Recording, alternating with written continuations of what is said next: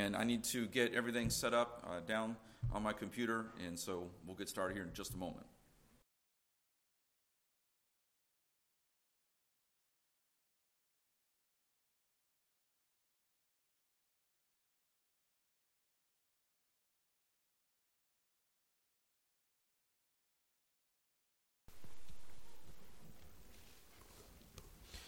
And then let me get this set up here. I think I need to connect still. Yeah, there we go.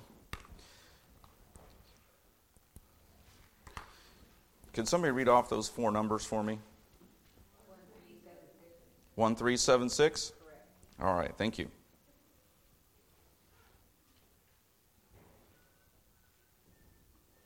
And then hopefully that will change over. Great. All right. And then make sure I'm on the right slide here. Okay.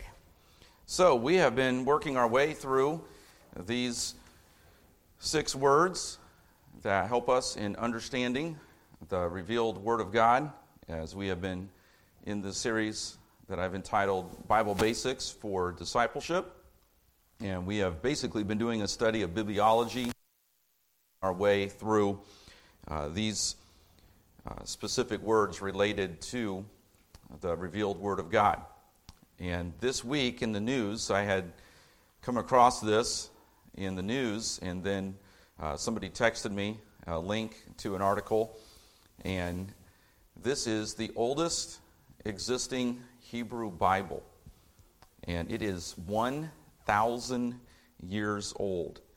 It is the oldest and most complete Hebrew Bible. It is um, set up in the Old Testament, I believe, in the three divisions.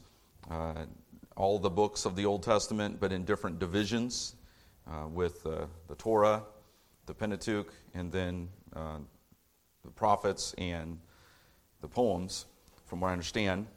And it is expected to auction for 50 million dollars. It has been a uh, carefully protected and preserved Hebrew Bible that dates all the way back to the late 9th to early 10th century, and it is known as the Codex Sassoon, and that is because of the name of the previous owner, and Sassoon, and so that's who they named it after. But incredible. If you want to go out and read about it. I'm sure you can Google it and, and find a couple of different uh, websites that talk about it, but just a, another uh, evidence God's preserved word.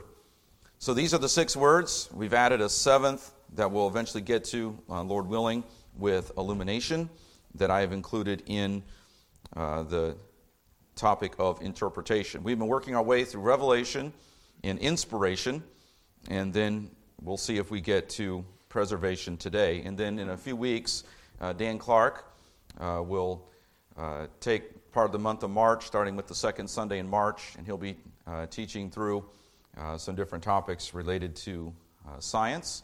And then we'll resume, Lord willing, in April with the rest of this study. All right. We've been through several of these points already in regards to proofs of inspiration and uh, then we spent some time last week on canonicity, kind of a big word, which basically means the standard or the measuring line by which we identify the 66 books of the Bible. And we have a completely trustworthy canon of Scripture. And you can get into places in the internet. I even refer to a website on biblical archaeology, and I look through that because it's fascinating, the discoveries, but you read the you read the articles on this website and you realize that they do not believe that the Bible is the 100% infallible, authoritative Word of God. So when I go to that website, I have that in my mind. I realize that even though they are giving me facts about archaeological discoveries, they are not looking at those archaeological digs with the same worldview that I am. So as I'm reading some of the articles, and it's fascinating what they find, they will even throw doubts into a paragraph or two about does this prove or does this really uh, verify? And this is what some Christians, and they lump all the Christians together. And uh, I was reading an article this week on that website, and they said that it was the Catholic Church that, that decided on the books of the Bible. And just, a, just, just baloney, just malarkey, uh, stuff that is not even historically accurate and obviously is contrary to uh, what we know regarding God's Word. So, canonicity, the measuring rod, the measuring standard by which we know that the 66 books of the Bible are the 66 books inspired by God that are the literal God breathed words of God. So, the measuring standard, when we deal with canonicity, we understand that the canon of Scripture was determined by God and merely recognized by man. I made the point last week that if God gave us His Word, which He did, and He gave us the Holy Spirit to indwell us, which He did, then wouldn't it make sense that God revealed His Word, gave us the Holy Spirit, and then doesn't it make sense that He would then verify that?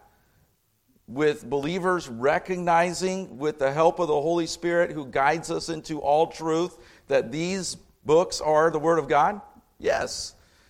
We talked about some romantic letters and correspondence, and there was a uniqueness about those, and we keep those and we put them in a safe place, and maybe once in a while we pull them out. But those obviously are not inspired, but they do, in, in, in a way, illustrate how those romantic letters, that correspondence, how it has a way of rising to a level in our hearts and our minds that these are special. Okay? The Word of God is the inspired, God breathed Word of God. It's not just uh, romantic letters that have a sentimental value to us. That's not my, my point. That's not what I'm trying to say. My point is that God gave us His Word, he gave us the Holy Spirit. So, therefore, believers, true believers, would recognize, with the help of the Holy Spirit, the books that God gave us, the words that God gave us. So, man did not determine the canon, God did. Man simply recognized what God had already revealed. We see in the book of Exodus 50%, 90% in Leviticus are direct quotes from God. Christ himself quoted Psalm 118, 22 and 23, Isaiah 61, 1 and 2. He pre authenticated the New Testament in John 16 and in John 14. And then uh, there are 2,600 times an Old Testament author claimed to be writing God's Word.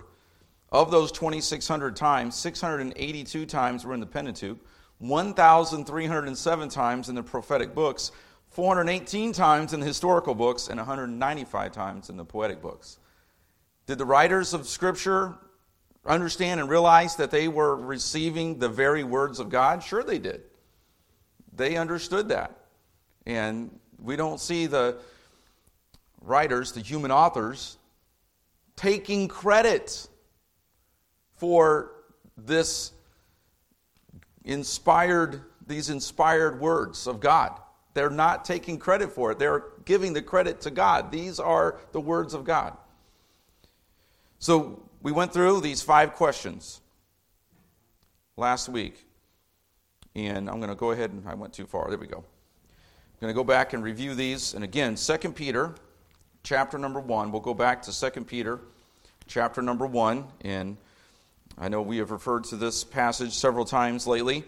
But what a, what a great passage along with 2 Timothy 3 and verse 16. For we have also a more sure word of prophecy, whereunto ye do well that ye take heed as unto a light that shineth in a dark place, until the day dawn and the day star arise in your hearts, knowing this first, that no prophecy of the scriptures of any private interpretation, for the prophecy came not in old time by the will of man, but holy men of God spake as they were moved by the Holy Ghost. So, man recognizing these are the very words of God, God breathed.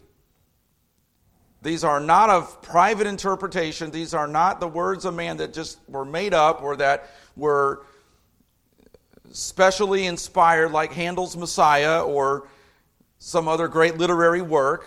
No, these are the very words of God, the God breathed words of God. And we see Peter recognizing that.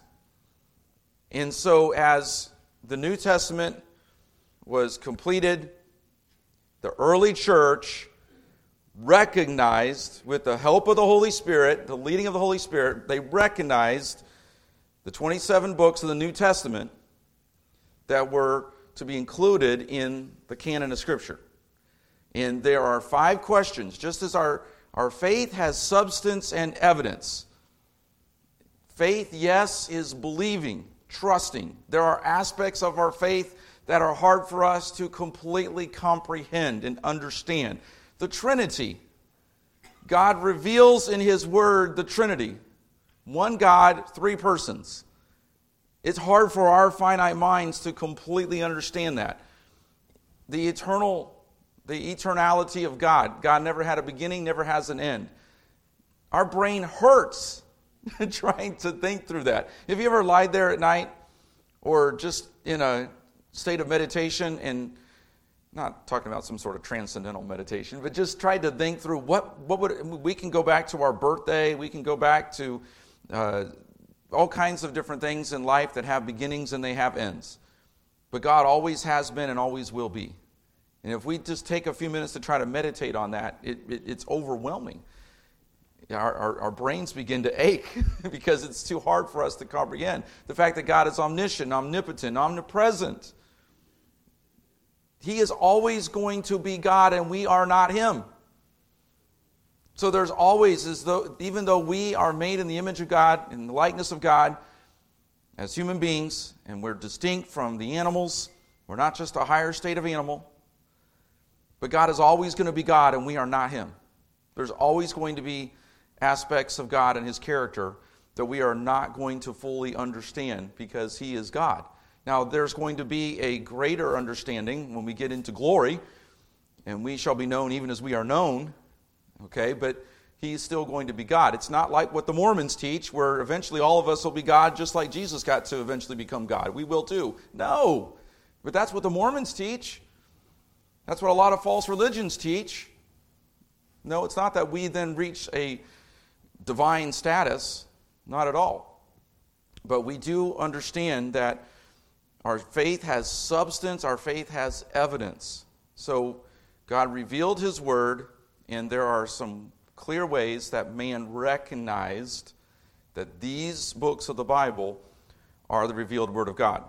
First of all, is it authoritative? There were claims of inspiration and authority. Is it prophetic?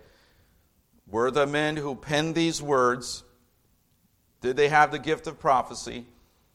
Did they make predictions that came true? Were they authenticated with sign gifts and revelatory gifts? And I talked about the four periods of miracles in history. Moses, who was responsible for writing the first five books of the Bible, Elijah and Elisha, that expands much of the calendar, who were also given miracle working abilities, sign gifts.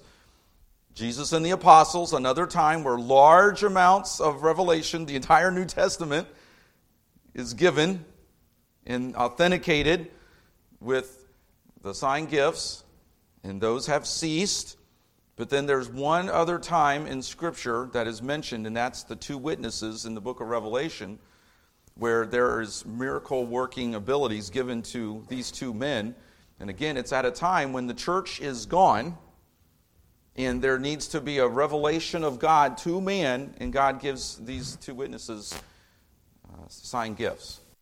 Four times in Scripture only four times in history that we see where God has given man miracle working power. Now, is God still doing miracles? Yes.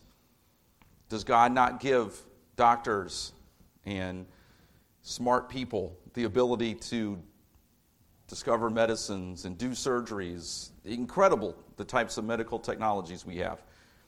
Many of us would not even be living today if it weren't for the advances in medical technology and some of the surgeries and medicines.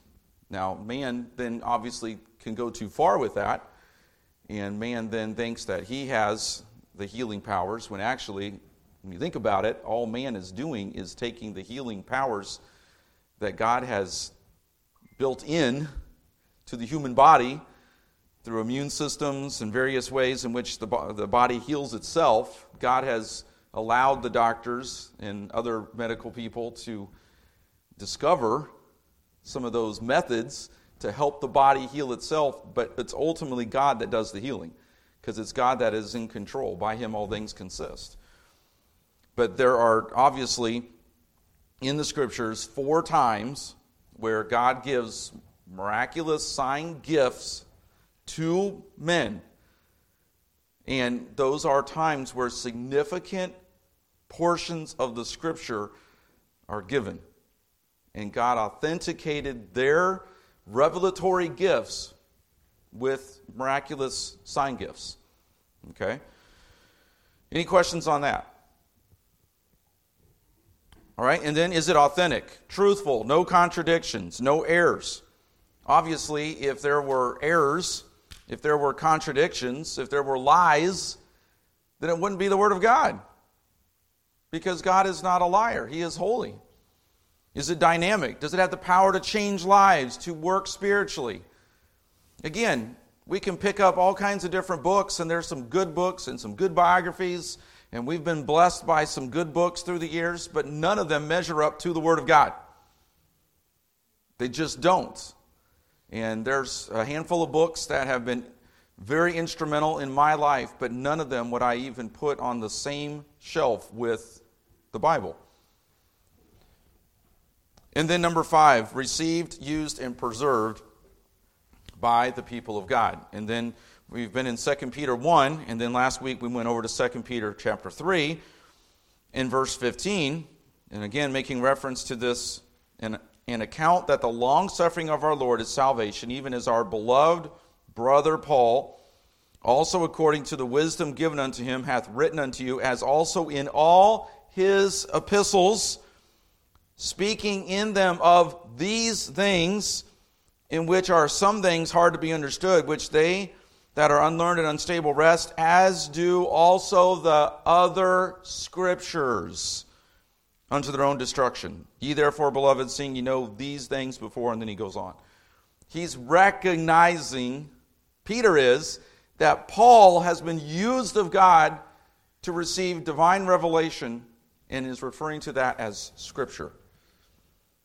Here we see it already in the, the New Testament the recognition by the early church of books of the Bible that were clearly understood by the early church as being the very God breathed revelation of God.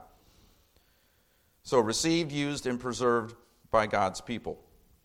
And then we have approved by Christ, Luke 24 and verse 44.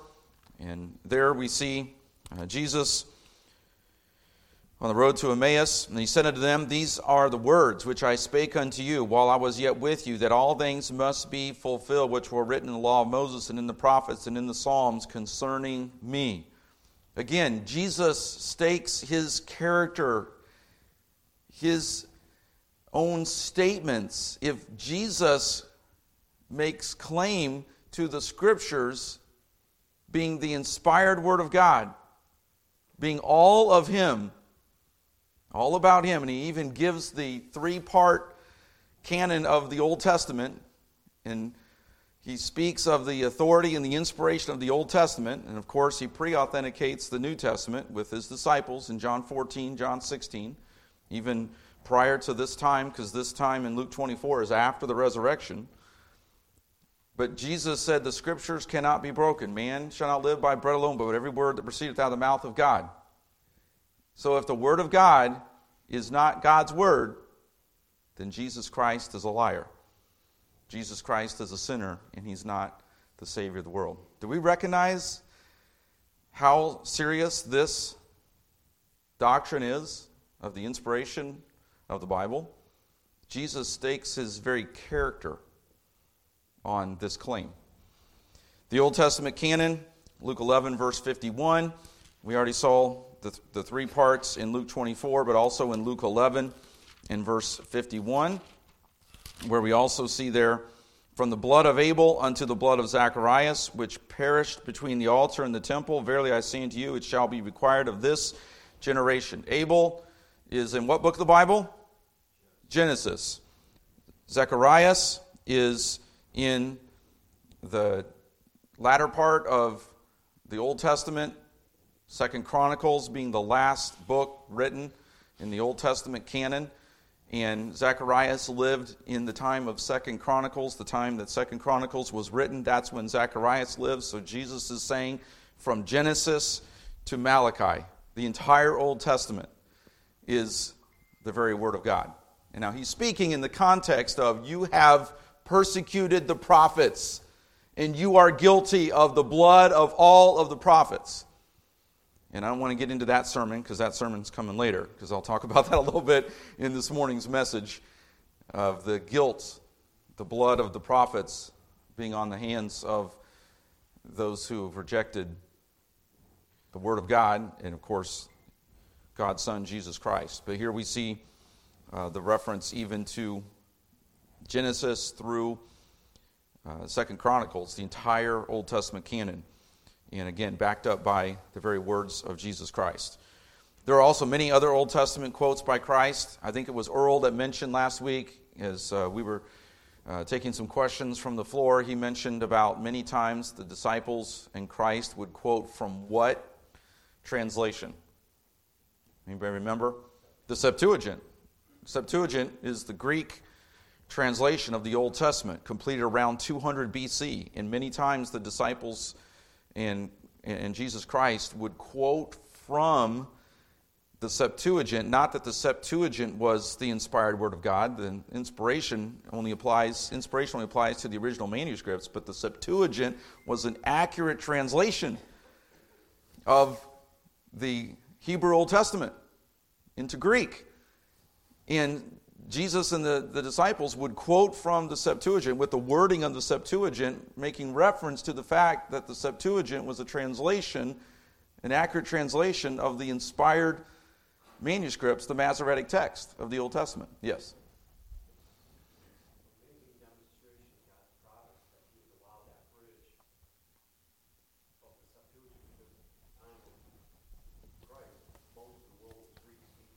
Yes.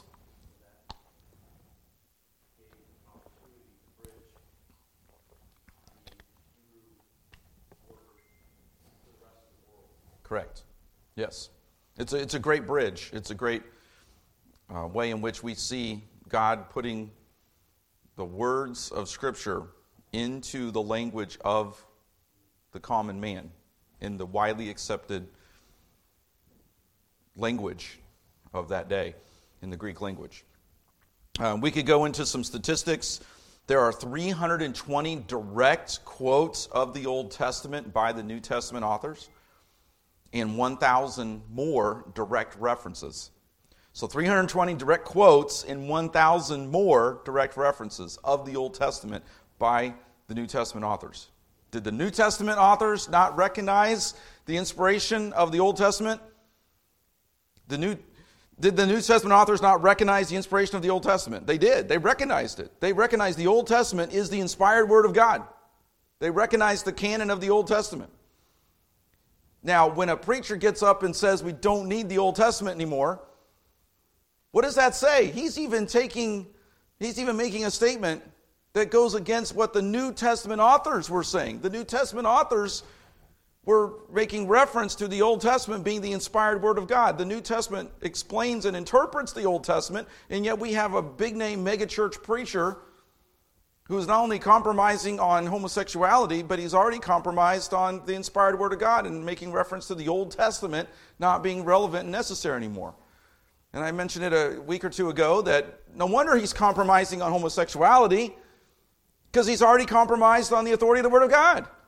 And I go back to the same thing I've said over and over. These denominations that are now dealing with splits over homosexuality and sexual identity and moral issues, the reason why they're dealing with these issues now, 50 or 60 years later, is because they compromised on the doctrines of Scripture, on the inspired Word of God, on the authority of the Word of God 50, 60, 70 years ago. They began to question the virgin birth of Christ, the deity of Christ, the humanity of Christ, the bodily resurrection, on and on and on we could go. All which attack the inspired Word of God. So no wonder they're compromising on sin issues. It's, it's clear. We've seen it throughout the, the decades. And then we see also awareness by the apostles. We could go to so many different passages. There are so many where the apostles were aware, just in one, John 20 verses 30 and 31. The apostles were aware of the canon of Scripture. John chapter 20. I went too far in my own page turning here. There it is, John 20 in verses 30 and 31. And many other signs truly did Jesus in the presence of his disciples, which are not written in this book. But these are written that ye might believe that Jesus is the Christ, the Son of God, and that believing ye might have life through his name. John recognizes that the words that he is writing in his gospel accounts are the very words of God that God declared for him to write. There are other things. He even talks about the world not being able to contain all the books that could be written regarding Jesus Christ. But John realized he wrote a gospel account that was given to him by God, that these were the very words of God revealed to him. We could go to other passages, but we won't for sake of time. Cairns, who wrote Christianity Through the Centuries, it's uh, a book I have. I've not read it cover to cover. It's a great reference book on church history. I, I borrowed this quote People often err by thinking that the canon was set by church councils. You'll hear that a lot. Such was not the case. For the various church councils that pronounced upon the subject of the canon of the New Testament were merely stating publicly, as we shall see later, and he writes more about it later in the book, what have been widely accepted by the consciousness of the church for some time. One of the reasons the councils got together was because of false teaching. Marcion was a false teacher who was questioning the canon in the early days of the church. I think it was in the, the, the second century or third century. Marcion was a false teacher who was casting doubt upon the authority of Scripture, the inspired Word of God, the New Testament canon. And so early church fathers believers rose up as God called men should do to deal with the false teaching. And what did they do? They proclaimed the truth and they brought forth in these councils the evidence for the New Testament canon. The councils didn't decide what the canon was. The councils said, look, these false teachers are saying these books are not the inspired word of God here is the evidence. These are the inspired Word of God. They didn't make them the inspired Word of God, they already recognized them and went in a court of law, so to speak, and gave the evidence of what was already true that was being attacked by false teachers. Does that make sense? Questions on that? Okay. By AD 175, there really wasn't any doubt but there have been doubters through the years. And they're out there on the internet and in various books. But again, we go back through these,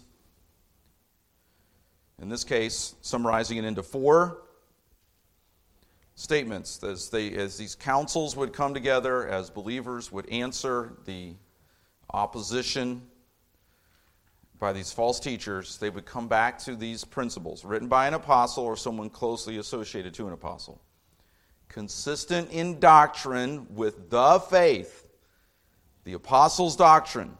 We've talked about the faith and the apostles' doctrine. A divinely revealed body of truth recognized by the early church, verified, again, the Holy Spirit bearing witness, without error, no contradictions, no doctrinal errors, widely received by the church. And then a couple of early church fathers or councils Athanasius, a well recognized and very widely accepted, I mean, he's, he's, he's an authoritative voice as the Bishop of Alexandria, Athanasius, in a letter around the time of Easter, 367 AD, he writes a letter around the time of Easter.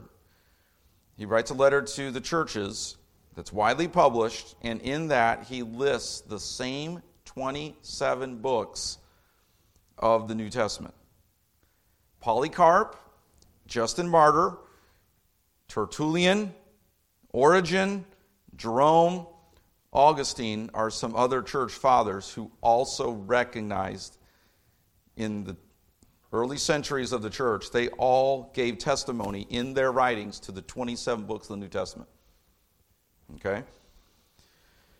Council of Carthage. I believe this was in response to the, the false teaching, maybe of Marcion, or I'm not sure. But nevertheless, the Council of Carthage met in 397 AD. By this time, Jerome is already translating from the original Hebrew into Latin. Because Jerome completed the Latin Vulgate by 405, B, 405 AD, excuse me. So by 397, Jerome is already translating in, from the original Hebrew and Greek into the Latin. And he establishes in his translation the 66 books of the Bible and then separates and, and acknowledges that the Apocrypha is not part of those 66 books. He separates that, even though he included it in the Vulgate. Now, we have to understand that there were also other historical church religious writings that were sometimes included in a biblical text, but they were separated from the 66 books. Can anybody think of why that would be the case? We're talking 400 AD here. Did you have a printing press? Did you have a copier machine? Did you have a computer? Did you have the internet? Did you have boxes of paper that you could go down to Staples and buy for about $30 a box? Could you go over to Payless and buy a 500 sheet ream of paper? What am I, what's, my, what's my point? What am I getting? What am I getting to? You're going to put everything you can into one printed volume, right? You're going to try to get everything you can. The 66 books of the Bible, the Apocrypha was separated, but it was understood that it could have some historical value, though it was not on the same level as the inspired Word of God. Other religious writings, maybe some prayers, some, some early church uh, traditions that were included just for reference because they would want to print one volume with all that in there because they didn't have all the printing and the capabilities that we have today where we can I can pull out my phone from anywhere in my house and I can print to my printer upstairs. Unbelievable. Google Print. I could go in my former ministry and I can do it here. I can stand here on the church's Wi Fi and print to the printer in the other room. We did this at our former ministry. Just about anywhere in the building, as long as you were on a certain Wi Fi, you could print. They couldn't do that. So some people come along and say, well, Jerome, he included the Apocrypha in the Latin Vulgate, but he separated it and did not consider it canonical. And by the time he's translating, the Council of Carthage comes along to respond to the false teachings about the authority and the inspiration of the Bible, and they merely verified what had been accepted by the early church. They recognized the 66 books of the canon of the Bible. The Council of Laodicea, 40 years earlier, had also listed the same 66 books that are in our Bible. Philo, Origen, Athanasius, Melito, Jerome, Cyril, and the early church at large all rejected the Apocrypha. Okay? The Council of Carthage recognized some of the books of the Apocrypha, but recognized them as non canonical. All right, so that, that brings us to the Apocrypha. Oh, people love to bring up the Apocrypha. People love to, and I need to switch to my other page of notes here. Excuse me for a second. There we go. So, what about the Apocrypha? A lot of people like to bring the Apocrypha up. And even this biblical archaeological website that I sometimes reference, just for, again, historical uh, information in archaeological digs that are being done, even they try to say that the Apocrypha is the hidden books of the Bible. At least in one article that I read, this one author was saying the Apocrypha was really just as canonical as the other 66 books, but the, there was such a division among the Christians that there were these different camps of Christians who some accepted it and some didn't. I mean, just this, this, this conspiracy stuff that is not true to historical fact. The Apocrypha was written long after the Old Testament was complete, first, second century, around the first, second century AD. Malachi was complete by 426 BC. We understand Second Chronicles was the last written book, but 426 uh, BC uh, specifically Malachi.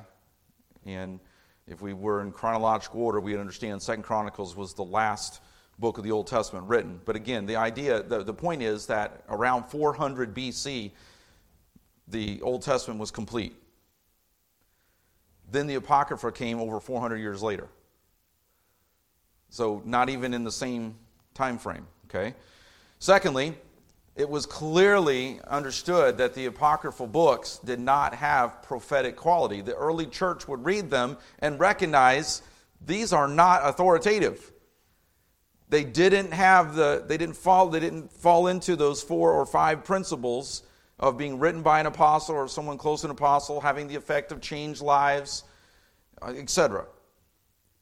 So they didn't match up with those. The early church did not recognize those. They didn't have the same authority. The epistles, again, were often written, they came from the hand of Paul. In some cases, like Epaphroditus, handed to Epaphroditus or to Titus or to Timothy, and taken to the church, and then they were taken in front of the church and they were read. The church would come in and would gather as they were read. This is the Apostle Paul writing. These are the words of God. The early church, the apocryphal books didn't have that. They didn't have that same kind of uh, geographic um, spread or read with that kind of authority that had that kind of uh, authority on the church. The early church recognized that. Again, the Holy Spirit indwelling believers, the Holy Spirit bearing witness, and the Apocrypha did not have that same witness. No apocryphal author even claims inspiration. Some even deny it. Is that not different from what we just talked about with the Old Testament and the New Testament and the authors and their claims, understanding they were even writing by the inspiration of God. The apocryphal authors did not make that claim. Think about the errors and the contradictions in the Apocrypha. Why does the Catholic Church want the Apocrypha included? They don't like the authority of God's Word, and it also includes something very, very important to the Roman Catholic Church. And what is that? purgatory. Do we realize that's nowhere in the Bible? But the Apocrypha, I forget which book, makes reference to purgatory. And so the Catholic Church wants the Apocrypha included because they want purgatory, which is very, very important in the Roman Catholic teaching regarding salvation and how you can have a limbo land where some of your sins get burned off before you end up, end up in heaven. Right? So there's a second chance in purgatory.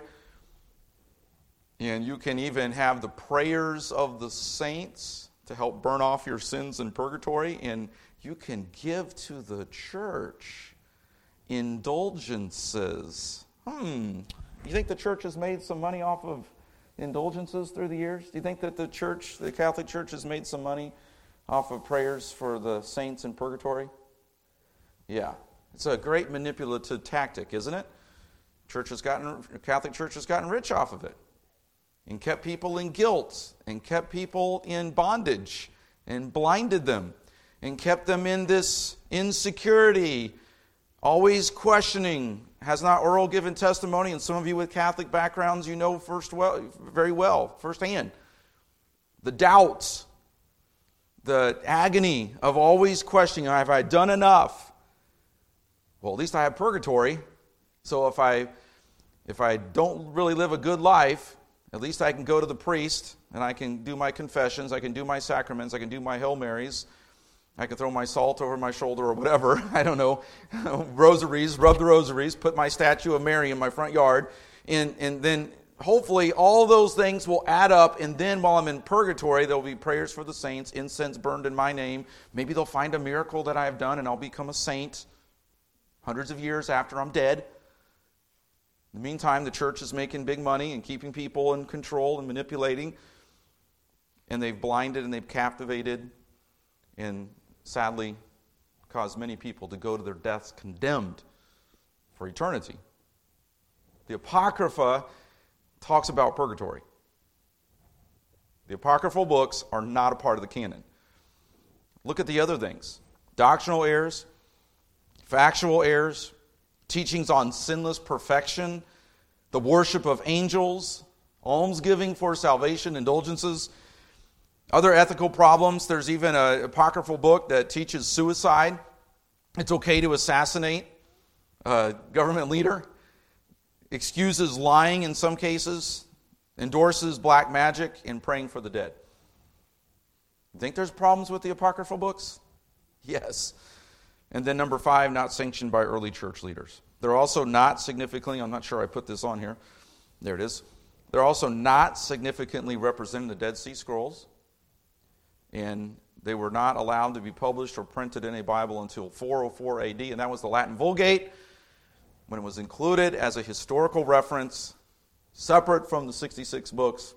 Again, as I mentioned earlier, because of printing needs, you put as much as you could into one volume because they didn't have all the printing conveniences that we have today.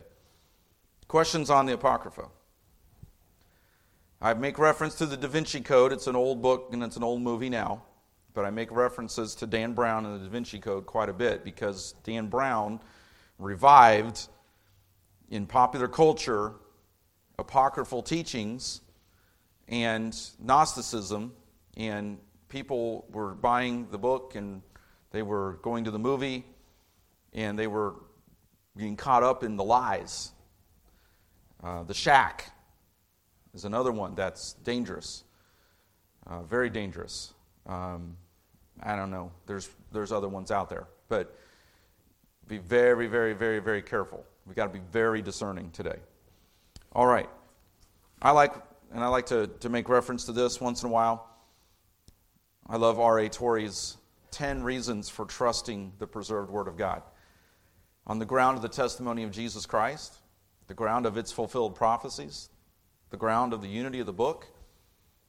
66 books written by some 40 authors over 1,500 years in different countries provide a book without a single contradiction, united on the great doctrines and principles taught. It has to be supernatural. On the ground of the immeasurable superiority of the teachings of the Bible to those of any other and all other books, on the ground of the history of the book, its victory over attack, and I'm just doing this for summary on this uh, topic. The ground of the character of those who reject the book, the ground of the influence of the book. To this day, the Bible is still the most, the, the best, or the most sold book in all history. The ground of the inexhaustible depth of the book, the ground of the fact that as we grow in knowledge and holiness, we grow toward the Bible, on the ground of the direct testimony of the Holy Spirit. All right, so that brings us to where I want to pick up next week, and uh, we're going to look at the preservation of the Word of God. Fascinating how God, in His providence and His divine sovereignty, has preserved the Word of God accurately for us today. It's incredible. We won't have time. I'm not a church historian, but it's a, a summary of how God preserved His Word for us today. And it doesn't need to be controversial. it gets controversial, but it doesn't need to be. And I don't want to. I don't want it to be controversial uh, when we talk about the preservation of the word. But we'll spend a week or two on this uh, this topic before Dan Clark uh, does a series uh, related to science. But any questions or comments before we close today? Yes, Derek.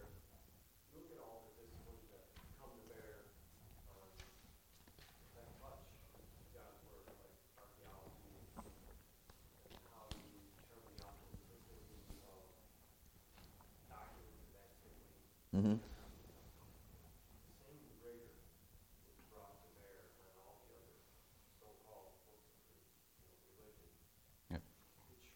It, right. You're exactly right. Right. If, if the kind of criticism that is applied to the Bible is applied to any other religious literature, those don't have a chance. Only the Bible has been able to stand up through, through time to all the criticism. Great point.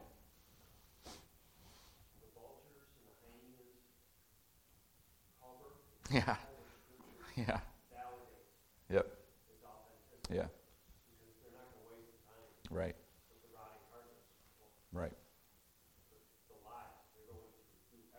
Yep. Right.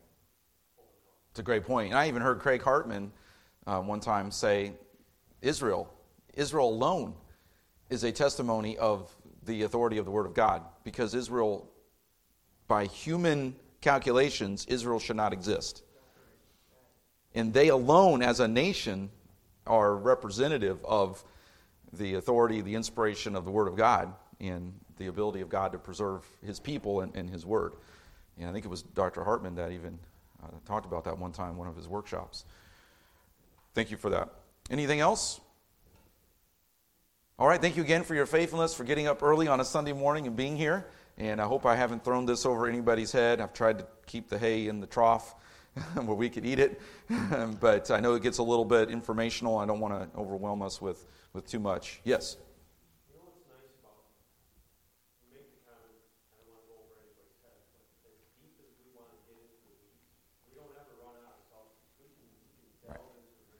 Yes.